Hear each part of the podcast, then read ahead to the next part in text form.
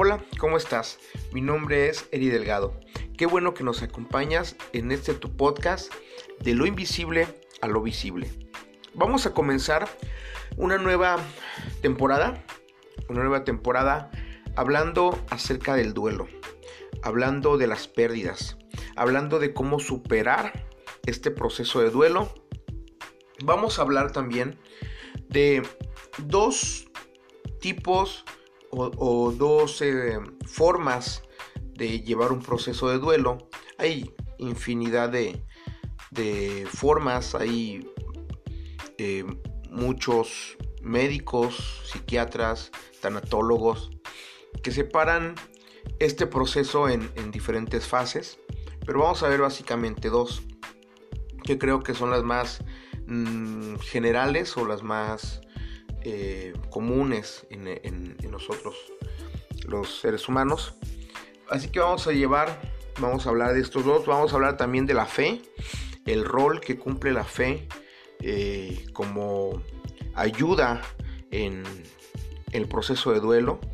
Y algo muy importante que quiero que sepas desde este momento, la fe no nos excluye del dolor, la fe no nos quita el dolor no porque seas un hombre lleno de fe, un hombre eh, que conoce a Dios o una mujer que conoce a Dios, que está cerca de Dios, que va a la iglesia, no te van a doler las pérdidas.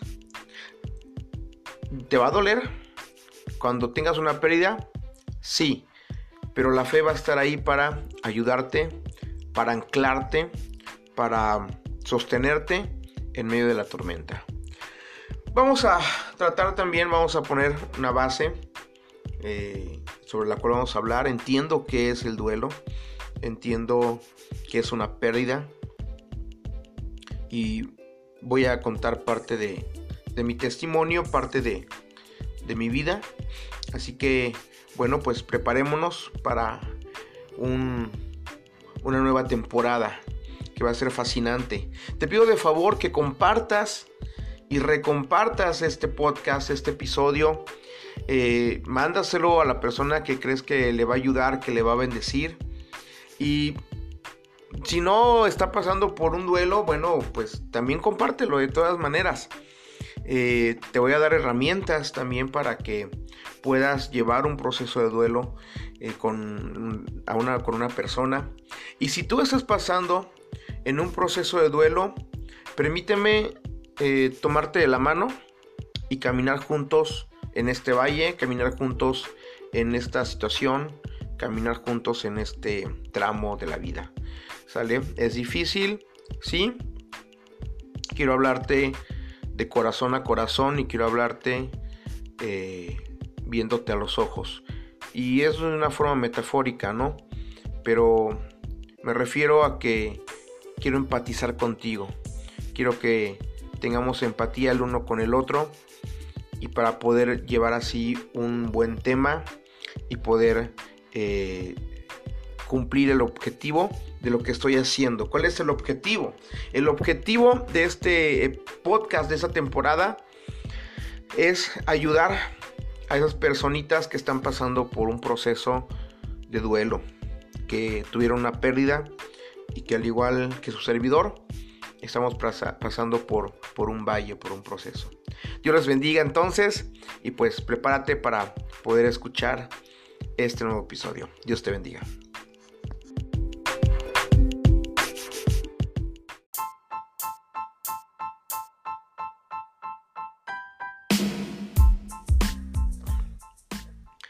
Cuando la vida te agarra en curva.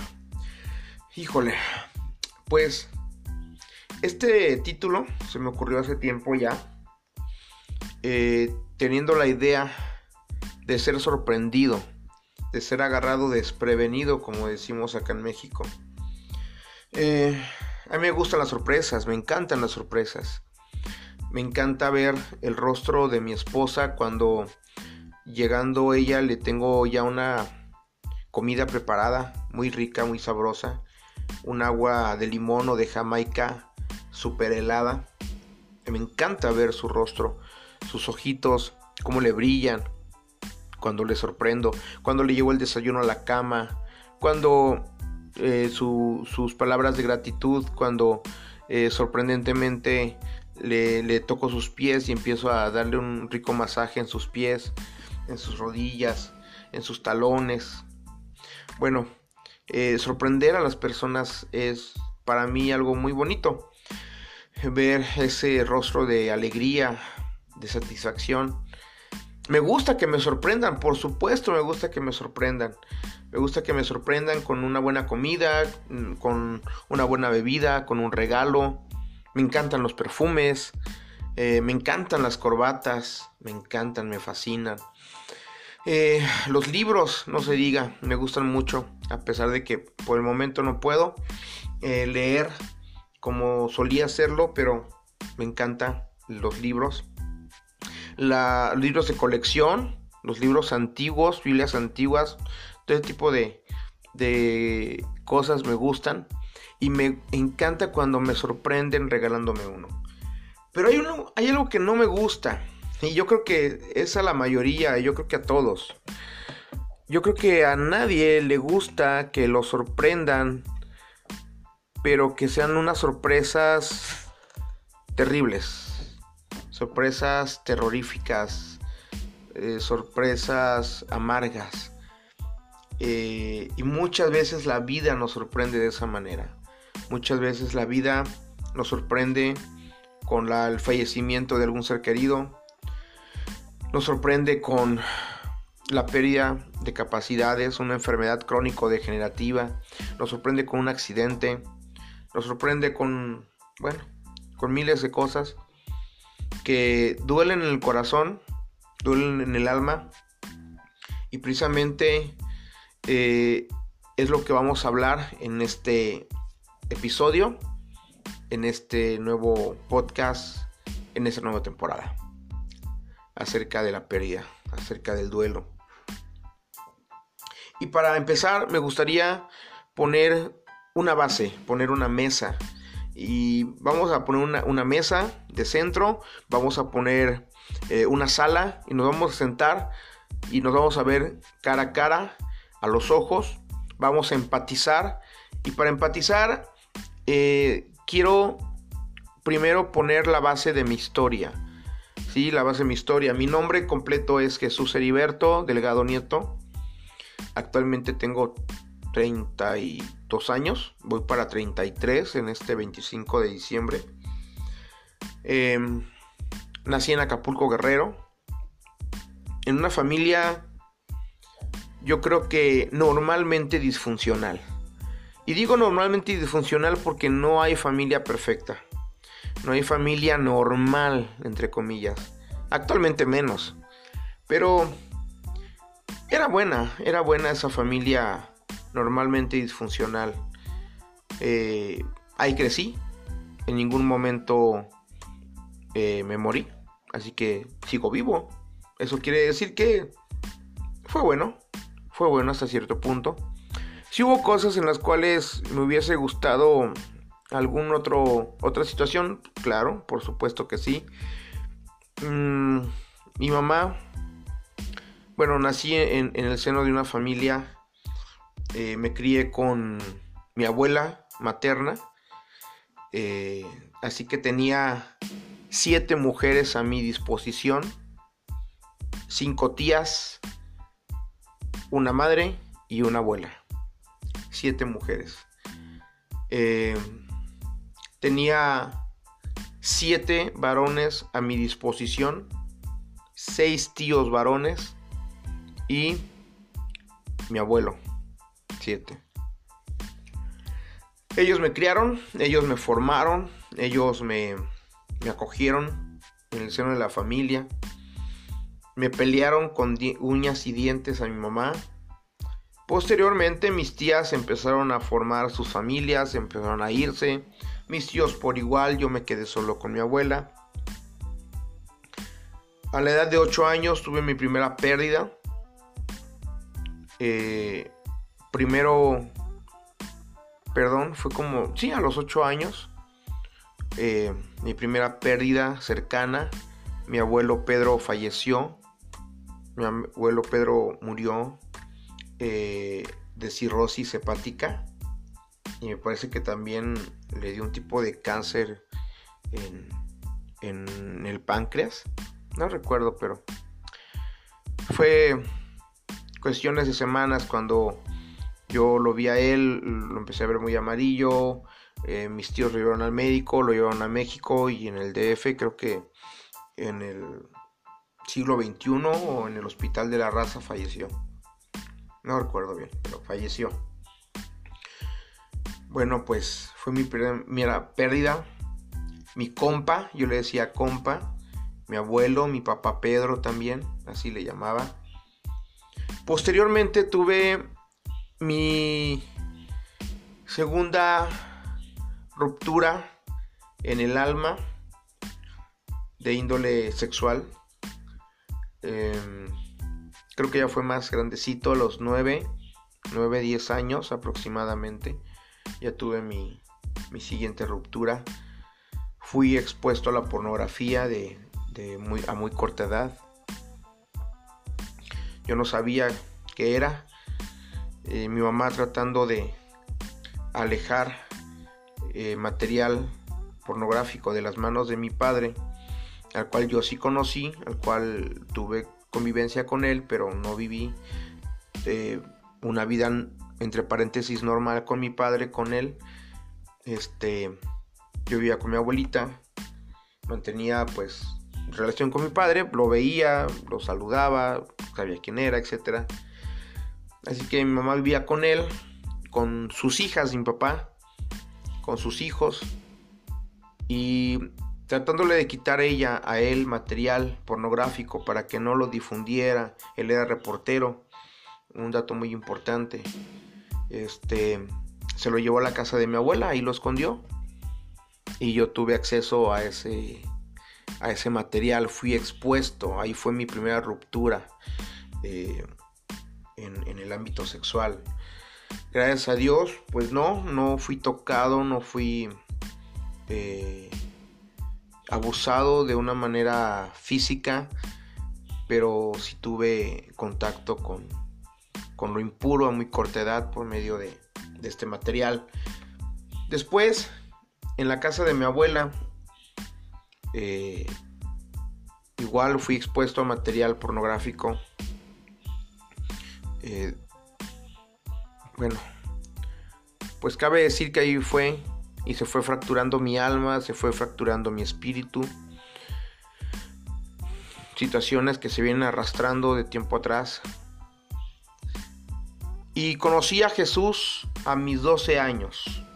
A mis 12 años, en plena secundaria, yo entré a la secundaria a mis 11 años, primero de secundaria, allá en Acapulco. Mis 12 años conocí a Cristo Jesús como mi Señor, como mi Salvador.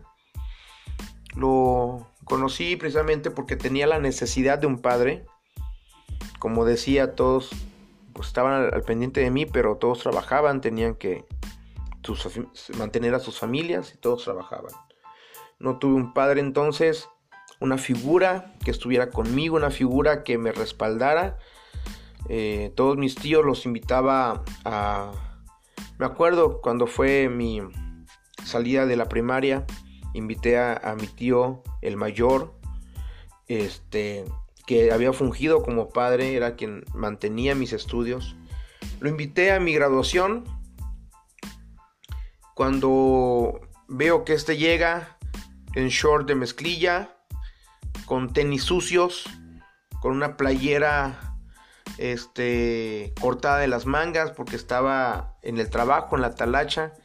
Eh, no me avergonzó, no, no me avergonzó porque era mi, es mi tío, yo lo amo, me, me, me crió. ¿Sentí feo? Sí, sí sentí feo porque pues ya era algo programado, algo que se pudo haber programado desde antes, algo que ya sabían que iba a ocurrir.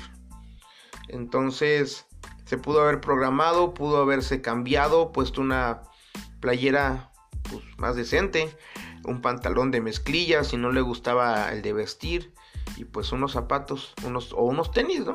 Unos tenis cómodos. pero pues venía de la talacha. Ahora sí lo abracé, aún así lo, lo, honré.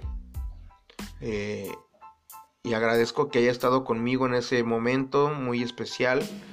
Pero vaya, creo que esos detallitos hacen mucha mella ¿no? en, en nuestro corazón.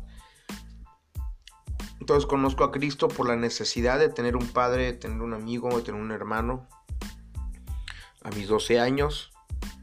Y me voy como gordito en tobogán, en en las manos del Señor, en los brazos del Señor. Empecé a ir a congresos, empecé a enamorarme del Señor. A los 12 años, con el pastor que conocí, el Evangelio, eh, me quería llevar a su casa para instruirme personalmente y que me hiciera cargo yo de una misión, de una célula, a mis 12 años. ¿Qué iba a ser yo un muchacho de 12 años ministrando en una célula, en, en una misión? Nada. O quizás sí, pero con mucha inexperiencia. Eso sí, las ganas no me faltaban. El amor por el Señor no me faltaba. Así que, bueno, empecé. Tuve el deseo de irme de pastor de un este una edad muy corta. Eh, así que a mis 21 años me enlisté en el Instituto Bíblico. Me fui al instituto. Ahí en, el instituto conocí a, a la mujer que ahora es mi esposa. Una bella señorita en aquel entonces una bella mujer, muy sabia, muy, muy prudente. Eh, ¿Qué puedo decir de ella? La elegí por sus capacidades, la elegí por su hermosura y no me arrepiento. Y es la persona que Dios ha puesto en mi vida para poder eh, crecer, para poder seguir adelante. Y, y le doy gracias a Dios porque ha sido un gran apoyo para mi vida. Totalmente diferentes, totalmente diferentes. Ella es muy visual. Ella, a ella le gustan los colores, a ella le gusta eh, la música así eh, fuerte, rítmica. A mí me gusta la música clásica, me gusta los colores oscuros, de preferencia el negro. Eh, ambos nos gusta el morado, el lila, pero, pero básicamente somos diferentes. Ella eh, se enfoca en los niños, yo me enfoco en los, misterios, en los adultos. Eh, ella se enfoca en las clases breves, precisas, concisas y macizas para niños. Principios básicos, principios de vida, así, a, lo que vas, al clavo. A mí no, a mí me gusta el ver por qué dice la palabra de esta manera, por qué utilizaron eso en esa traducción, por qué esto, por qué aquello, cómo se escribía, cómo, todo, todo, todo eso me gusta. Entonces, somos totalmente diferentes, pero es un amor de persona. Nos fuimos ya como pastores obreros a campo, a una bella eh, ciudad eh, al sureste de México. Mm, allá por la Ribera Maya, no tanto allá, pero fuimos allá al sur de México. Estuvimos ahí tres años, nos enviaron otra vez a la escuela bíblica, a tercer año, a, una, a un lugar allá en Zacatecas, Jerez Zacatecas, para ser precisos. De ahí abrimos lugar en, un ranchito en la colindancia de Zacatecas con San Luis Potosí, un bello ranchito gente hermosa, gente bella. Eh, los niños de ahí para mí son un amor, fueron extraordinarios esos niños, fueron el alma de, la fiesta esos niños. Llegaban, nos abrazaban, eh, hicimos un campamento con ellos, una lunada con ellos. El, convivir con los niños fue un refugio para mí en medio de, del, del rancho donde estuvimos. Eh, poca congregación, pero los niños eran los que le daban vida a la congregación. Los amo y los bendigo en este momento. Pero bueno, todo comenzó ahí. Todo comenzó ahí.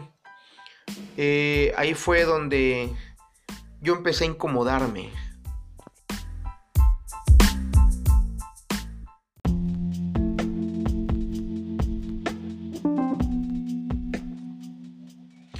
Les decía, ahí fue donde empecé a incomodarme, donde dije, algo no está bien, algo no, no, no, no me cuadra. Eh, eran en el Instituto Bíblico, donde cursamos, son cuatro años de estudios eh, teóricos y un año de práctica. Para esto vas primero o segundo año y te mandan a campo, lo que nosotros llamamos campo o servicio. Posteriormente, después de ese año, te mandan a tercero y a cuarto, terminarlo en la CDMEX. Y bueno, pues se termina el curso, te ordenan como ministro de culto, eh, dándote el grado de reverendo, pastor reverendo, y pues te mandan a una iglesia. Eh, nosotros teníamos dos años de estudio, contando que mi esposa entró el mismo año que yo entré, dos años. Nos mandan como casados tres años a nuestro primer campo, nuestro primer servicio. Nos mandan un año a tercer grado, Zacatecas, en Jerez, y de ahí un año más de servicio, abriendo una misión en un ranchito a las afueras de, de, Zacatecas, y bueno, la colindancia de Zacatecas con San Luis Potosí, allá por Villa de Cos, eh, la carretera de, que va de Zacatecas a Saltillo. Em, y regresamos ahí a cuarto grado a la CDMX. Pero hay un suceso, hay un suceso que, que me hace preguntarme qué es lo que está pasando en mi vida, que me hace preguntar si estoy listo o no para seguir adelante. Le hablo a un pastor de años, de tiempo, a, un pastor que yo considero, y todavía lo considero así, todavía no, no se ha quitado esa imagen de mi mente, todavía lo admiro, todavía lo respeto, lo honro, eh, todavía lo veo como un sabio de las escrituras, ¿no? Un, valiente de, la palabra de Dios, del Evangelio, uno de los, de, pues, no sé, un comandante, un general, no sé. Eh, pero curiosamente le hablo y, yo creo que estaba en sus cinco minutos de humanidad. Eh, y le pregunto, pastor, ¿cómo está? Necesito que venga a, pues, ayudarme a hacer mi, mi, mi inventario en la iglesia.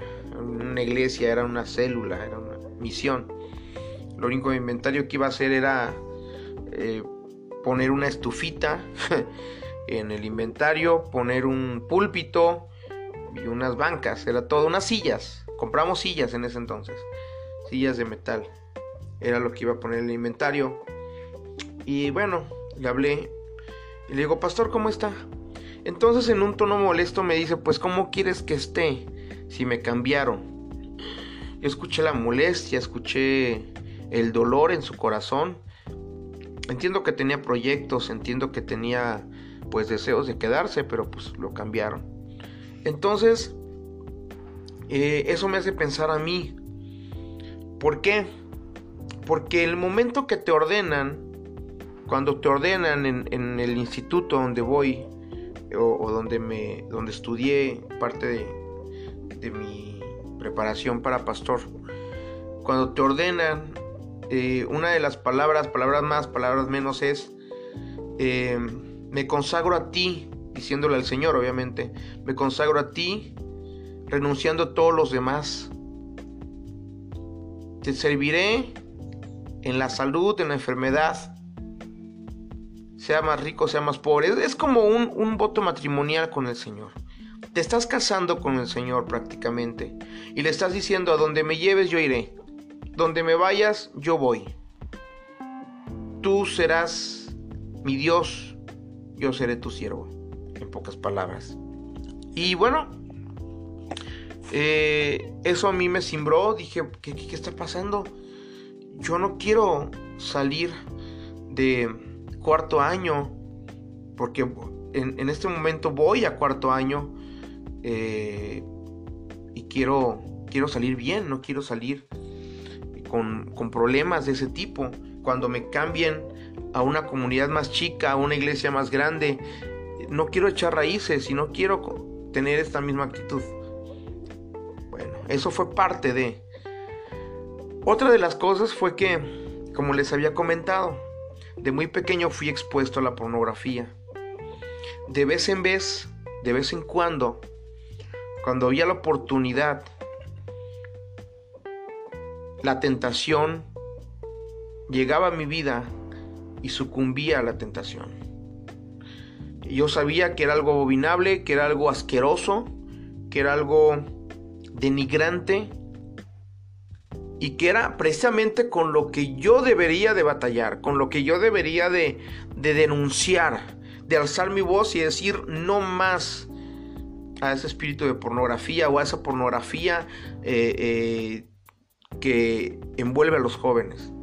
Sabía que tenía que hacerlo. Sin embargo, en el púlpito decía no más a la pornografía. Pero llegando a casa o estando a solas, sucumbía a la pornografía, sucumbía a la tentación. Me involucraba otra vez con, con en el campamento del enemigo. Entonces, ¿dolía? Claro que dolía. Eh, ¿Pesaba en el corazón? Claro que pesaba en el corazón. Por supuesto que sí. Llego en una ocasión platicando con un compañero, un amigo cristiano, hasta ahí le voy a dejar. Eh, alardea este de un pecado sexual. Alardea este de, de que cuando se vaya a dormir se va a bañar y se va pues a cometer un pecado sexual.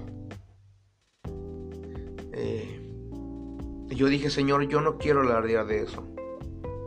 Yo no quiero alardear de tener un pecado sexual en mi vida. Ni de ser el más guapo, ni de ser el más gigoló, el más elegante, el más galán. No quiero alardear de eso. Ni de ver, ni de tocar, ni de hacer. Veo a otros compañeros jóvenes saliendo de cuarto grado que creían que tenían todo el conocimiento en la cabeza, que creían que porque habían estudiado hebreo, griego, eran la última Coca-Cola del desierto, que creían que por su conocimiento se podían burlar de otros compañeros que no sabían, que no conocían o que no sabían expresar. Cuando veo ese cuadro, cuando veo esa situación, a mí me, me molesta, me enoja, pero me, me entristece, me duele. Así que ya tengo tres cosas. Tres cosas con las cuales estaba yo batallando en cuarto grado. Con las cuales cada vez que venía eh, la, el devocional por las mañanas, cada vez que oraba, cada vez que dirigía un devocional, esa era mi oración. Lo acompañaba con el canto muy famoso de Barak, el que dice, háblame. Si piensas, no, si notas que ha aprendido a andar solo, si notas que aprendí a vivir sin ti, si notas algo así, que solo pienso en mí. Si notas que las cosas importantes perdí por hacer todo a mi modo. Si notas algo así, si solo pienso en mí, corrígeme y hazme ver. Hazme entender que no estoy bien. Háblame. Y ese era mi canto. Ese era mi estandarte en ese momento. Y le decía a Dios, Señor, háblame. No me dejes continuar. Háblame que es por mi bien. Hazme entender que yo estoy mal. Y, en una frase le decía al Señor, Señor, vuélveme al camino donde comencé, vuélveme otra vez. Y ese era mi, mi deseo, ese era mi, mi anhelo, era mi oración. Por mucho tiempo en, la escuela bíblica, en cuarto grado, al menos en los primeros dos meses, no teníamos, eh, entramos como externos a, la escuela bíblica, no, no nos internamos por cuestiones de salud que llevaba ya eh, diabetes. Ya en el rancho que estuve me habían, no, perdón, en tercer grado, en el tercer grado allá en Jerez, Zacatecas, ya me habían detectado la diabetes, presión alta, alta, perdón, y diabetes. Em, ya un ojo, mi ojo izquierdo ya no veía, tenía ya retinopatía diabética desde que estábamos en, nuestro primer campo. Así que ya llevaba yo situaciones de salud. Así que nos envían a, a una misión a Puebla. No sé realmente dónde ocurrió, no sé realmente dónde pasó. Lo que sí sé es que en una tarde, un lunes, me empiezo a sentir mal, como con escalofríos, con dolor de huesos, con fiebre. No me escurría el moco, pero me sentía débil. Y revisando mis pies me encontré una pequeña ampolla. Y, mi esposa a verme los pies empezó a ver que no era una ampolla, sino que era un piquete. Un piquete como de un clavo, rojo y amarillo. Mi esposa entonces viene y empieza a revisar mis zapatos. En mi zapato, a, la altura del, del metatarso, puedo decirlo, abajo del, del dedo pulgar hay enterrada una pija. ¿Cómo se enterró? ¿Dónde se enterró? No sé, pero hay enterrada una pija. De ahí se desencadena una situación gravísima en mi pie, que están a punto de, cortármelo. Se empieza a inflamar, se empieza, empieza a supurar no solamente pus, sino agua. Y resulta que ese piquete me infectó o, con el baño se me infectó con una bacteria llamada Escherichia coli o llamada E. coli. Pero esta era una E. coli súper resistente. Así que no se moría, no, no, no la atacábamos con simple este, ampicilina, penicilina. Teníamos que usar antibióticos realmente fuertes.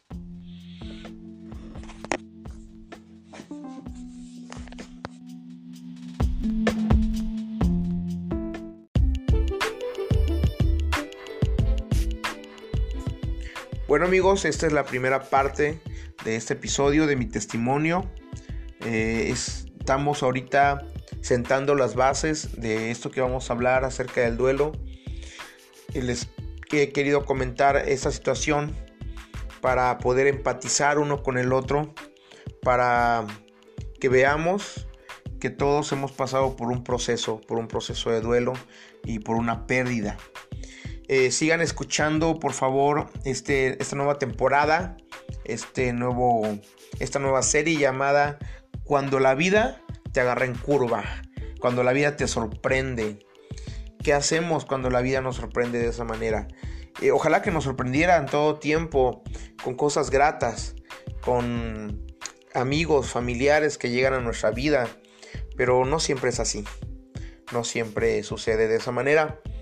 Pero bueno, les dejo, no me despido, pero tengan por seguro que vamos a volver para seguir tocando este maravilloso tema de la pérdida. Te voy a pedir de favor que compartas y recompartas este podcast, que sigas con esta labor de compartir. Por favor, a mí me, me ayuda mucho, me bendice mucho también que mucha gente lo escuche. Que estés bien, te mando un abrazo donde quiera que me estés escuchando y pues que Dios te bendiga. Que Dios te bendiga y estamos juntos en el camino. Dios te bendiga, hasta luego.